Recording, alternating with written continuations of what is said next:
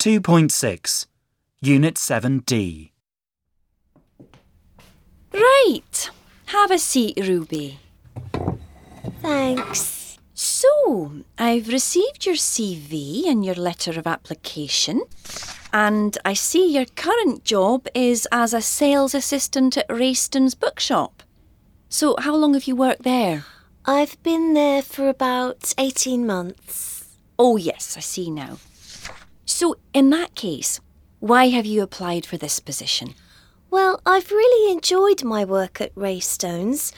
I've always been interested in books, and usually the customers are really nice, and I like trying to find books for them, especially the rare copies of books. So, why do you want to leave them? Because it's quite a small, independent bookshop, whereas EI Books is a much bigger company. I read on your website you have over 50 branches now, and you're still growing. And I see you also have a website where people can order books. So I think there are probably lots of opportunities for me in the future. Well, it's true that we've grown quickly in recent years. And it's nice to see you've found out about the company. So, would you describe yourself as ambitious? I don't know. Not especially, but I'd like to have a successful career. And what are some of your main strengths? I work hard and I enjoy working with other people. And I can solve problems. So I can ask you to do something and you can do it on your own?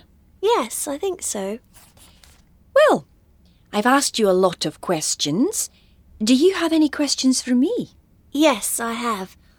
I've applied for the post of sales assistant here, but earlier I said I was interested in developing a career. Are there often opportunities in the company for promotion? Yes, we're growing all the time, and if you are prepared to move, there are jobs at other branches. OK, great. And in the job description, it says you offer flexible hours. Can you tell me more about that? Sure. Because we open our bookshops in the evenings as well as during the day, we ask staff when they prefer to work. We have one member of staff who likes to work a few hours in the morning and then a few hours in the evening. I see.